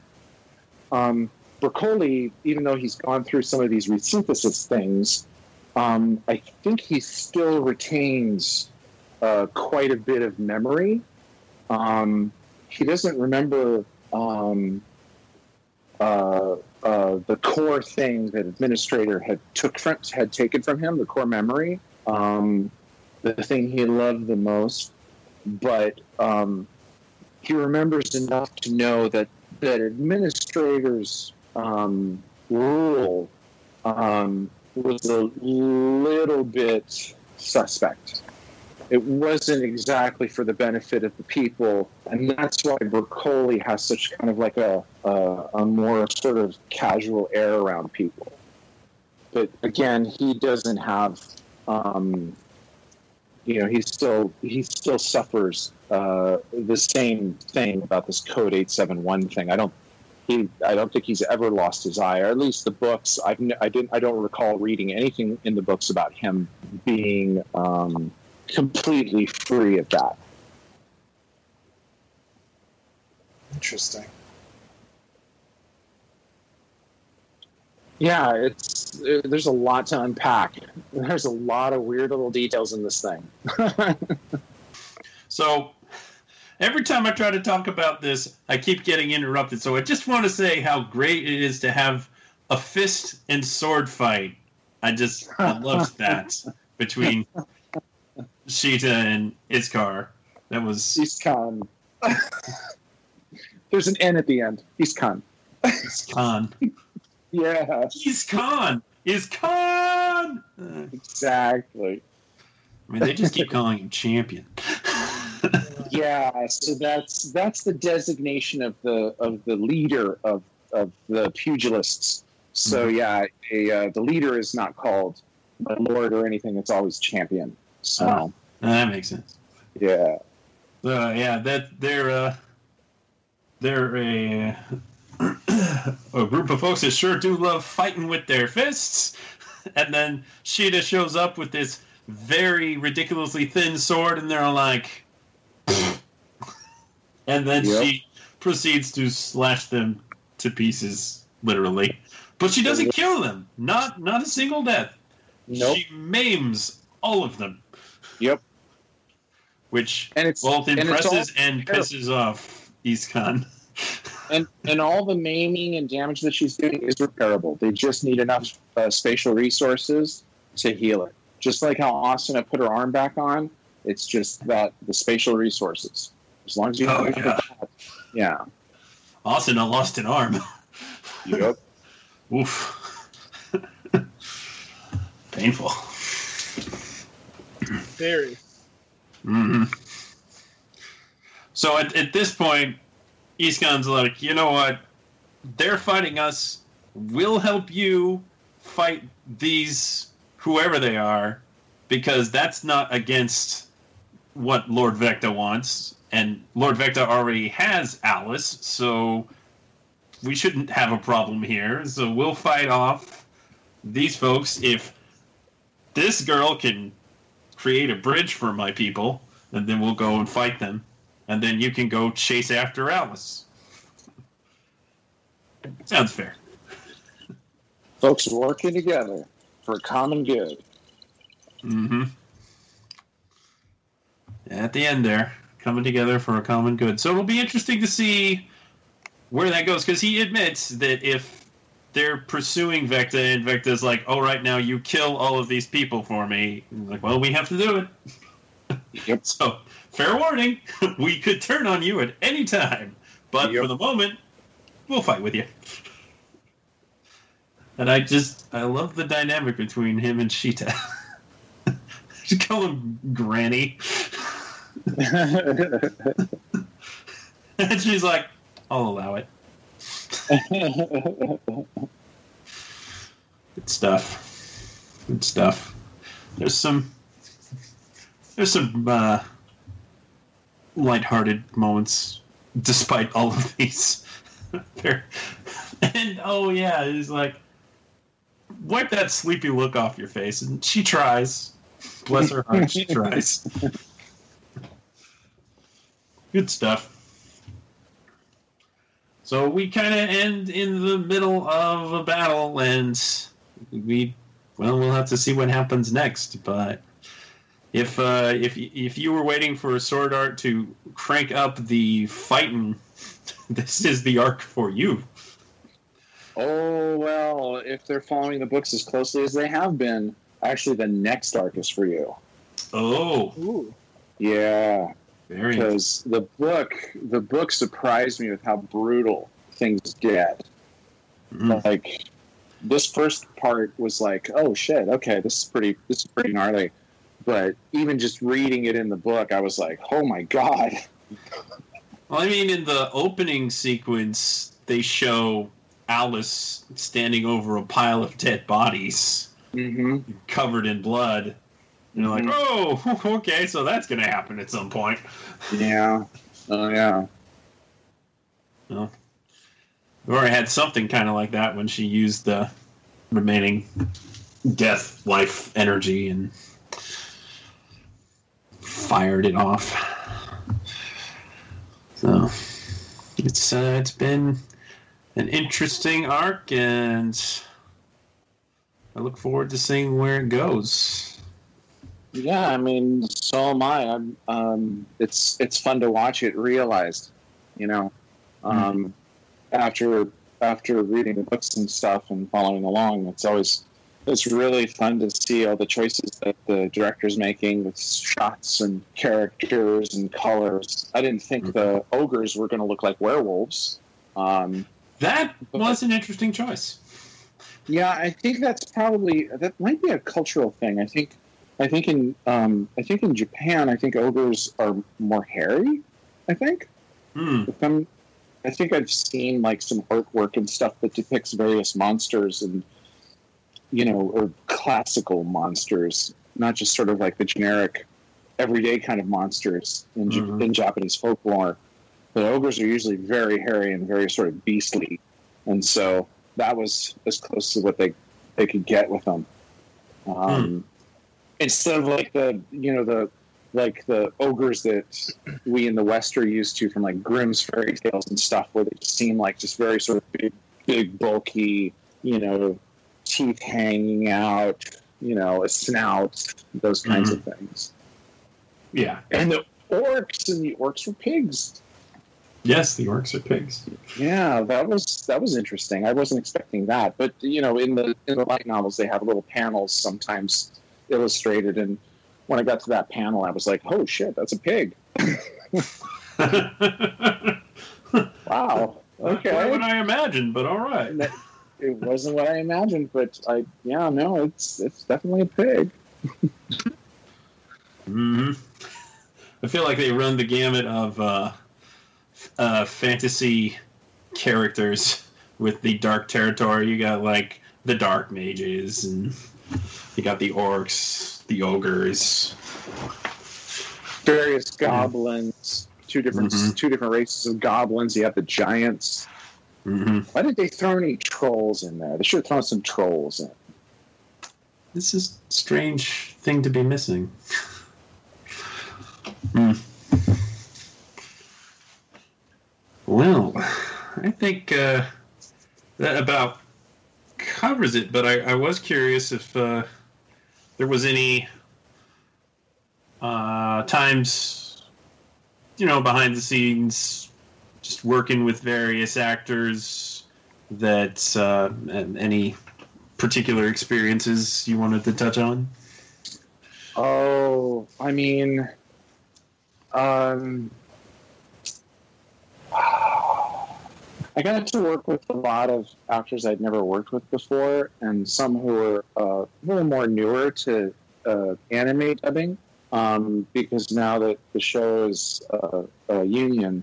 So folks like Justine Huxley, who plays Sheyta, um, I never worked with her before, but uh, she was great. She was super patient when we were finding the where Sheyta was supposed to live, uh, and um, you know she was great about it. She was very patient.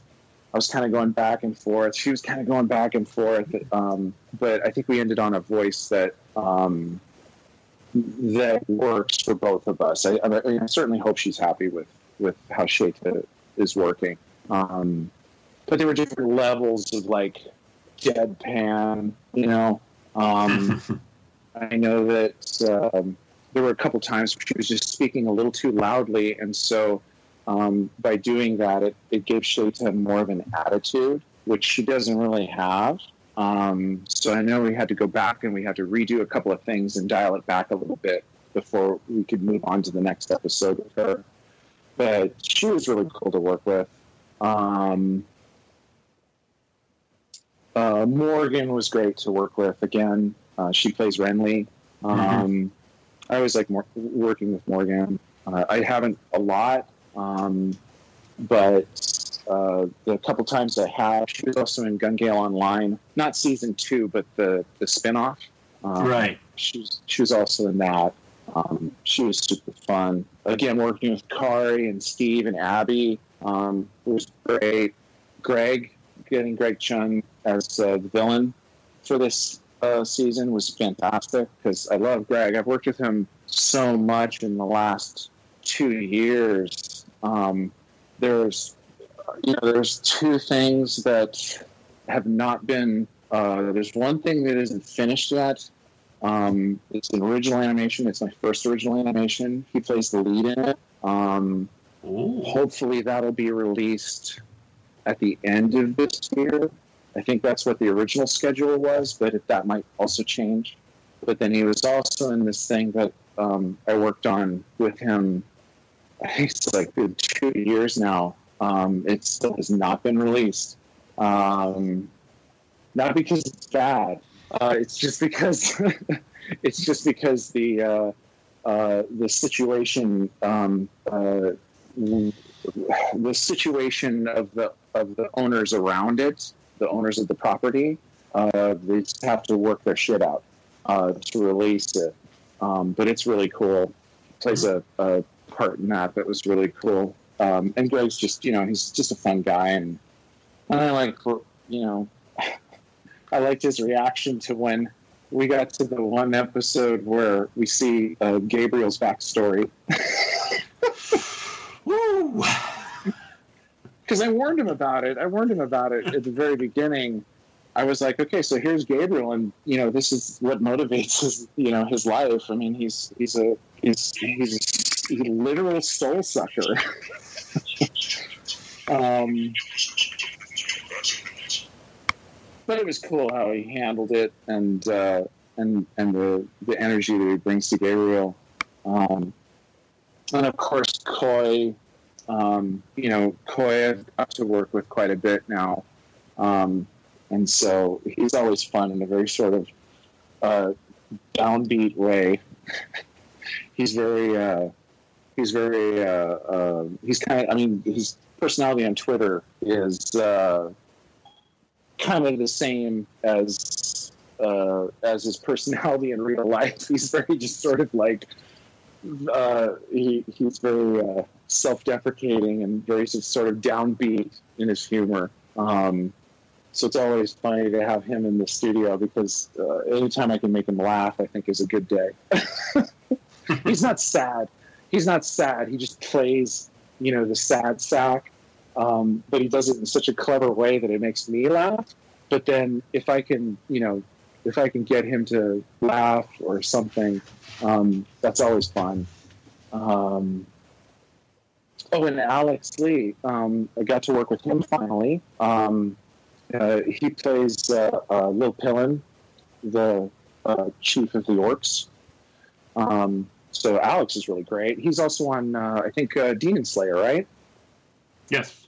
Yeah. So um, I've never really worked with him before, um, and he's great.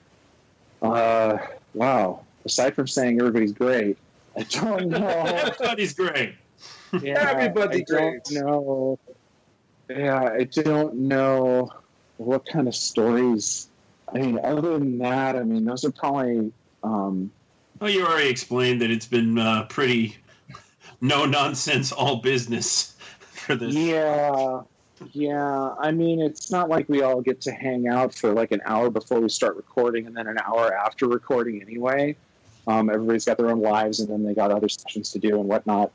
Um, but for the most part, you know, War of Underworld, um, you know, has been chugging along pretty pretty nicely. Um, Kayli really um, stepped up to, to the plate. Mm. Um, she, uh, you know, she's been she knows what's going on in the story. She's watching the show as it airs. Um, you know, she she's very familiar with the subtitle thing. I think she's also reading the books too. Um, and I think the only the one note, the one note I, I I gave her at the end of Alicization was, or the note I just kept giving her in Alicization even um, was just to work on getting her um, getting her voice to uh, uh, to stay deep when she's doing like call outs and those kinds of things. Um, because her voice isn't i mean that's that's really so low in her range and to do a call out is really hard if it's really if it's too high in your range or too low in your range. And so uh, she's been she's she's done a lot of work outside of school.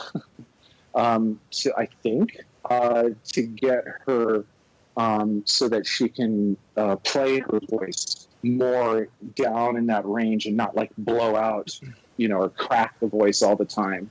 So um, it's been really fun watching watching her play Alice. Um, so hopefully she's having fun doing it too because she's you know she's doing a great job. Um, I agree. yeah, so I'm glad I'm glad you guys are liking it so far. And hopefully she's happy too. Um, but yeah, I I think she's doing awesome. I mean, she's really she's she's giving Alice life, you know, in English. Can't ask for more than that. All right. I think uh, I think that'll do it. Right on. I agree. Well, thanks for having me on again, guys. It was fun as usual. Yeah, we love having you on. The And longest podcasts. yeah. Well, we're never going to top that Kill la Kill one. Well, feel free to edit this one judiciously because been on for a while. ah, people like the long ones. All right. Well, I guess they got time to listen to it these days. So, Hmm. Yeah, they do. And uh, now they have uh, plenty of time to listen to this before the next story arc begins. oh my God, yeah, they'll be done with it by the time it airs in what June July, or July or whatever. Whatever. at least in Japan. Oh my God. Yeah. Well, hopefully, uh, you know, hopefully um, we can all, you know, get through this okay, and then come back and record the next batch and uh, together again. And uh, and hopefully it'll blow people's minds. You know, and hopefully it'll give them, you know, what they want. Um, just a an entertaining show with uh, some characters that they like. We'll see. I mean, you know, it's a few months off, so we'll see. I mean, you've definitely left some nice breadcrumbs saying that it's gonna bring everything together. I'm, I'm Oh, yeah. I like hearing that. I continuity is something I, I really love in storytelling. So Yeah, so yeah, it'll uh, it'll definitely it'll definitely tie up some loose ends and uh, and uh, it'll the couple of the plot twists are going to be like oh shit. so mhm. and there'll also be some action going on in the Ocean Turtle too. So it's not all going to be in the underworld. There's there's quite an extended thing that happens on the Ocean Turtle that's going to be pretty uh, pretty crazy. So Mhm. Kikuoka and Higa are going to go through their paces. Oh. well, that should be interesting. Yeah. yeah. Again, if they're following the books as much as they are, or as much as they have been, uh, they can't not you know address what's going on in the ocean turtle at the same time. So Mm. Well, Paul, you want to play us out? Yeah, I have all these this music in the background. I'll start playing drums. Oh, you mean get get us out of here? um, so, and by the way, this is the first time I can say this, so I feel wonderful for saying this. The website's back up. It's back The back. podcast website. Yes, the podcast. And it looks good. and it looks good. Yeah, we, we we just basically went. You know what? We're just gonna take this this theme that we have on ToonamiFaithful.com and move it over, and it actually works pretty well for what we need. So, uh, the website is podcast at Toonami or podcast.toonamifaithful.com. Um, if you guys want to listen to every single podcast, I'm updating it as much as I can, but everything up through the end of last year till now should be on there. Plus, a lot of our archive is there as well. So please go there, and if you've missed any episodes, you can catch them right there. Um, email us, po- uh, podcast at ToonamiFaithful.com. Uh, you can follow us on social media, uh, Facebook.com slash Toonami Faithful Podcast, and on Twitter at Toonami Podcast. And as far as listening to us, you can go to our website now, but also um, you can hear us on SoundCloud, which is soundcloud.com slash Faithful Podcast, which has every single episode of our podcast as well. But if you're on any other podcast apps, we're pretty much on every single one of them. Uh, the main ones we want you to be on are, uh, with the exception of SoundCloud, obviously, Apple Podcasts, which is which used to be Tune, iTunes, um, Spotify, uh, Google Podcasts, uh, Stitcher, TuneIn Radio, um, and even Podbay, which seems to be becoming a popular p- platform as well. So we're on all of them. Just search for the just search for Toonami Faithful Podcast, and you'll probably find us there. And as usual, if you guys can help us out, we have a Patreon. It's patreon.com slash Toonami Faithful. Yes, it was changed from Toonami Faithful to or from Toonami Faithful Podcast to Toonami Faithful. Just made more sense to do it that way. Uh, if you guys can contribute, please do contribute there. And we do have a special $3 tier going on right now where you'll get everything.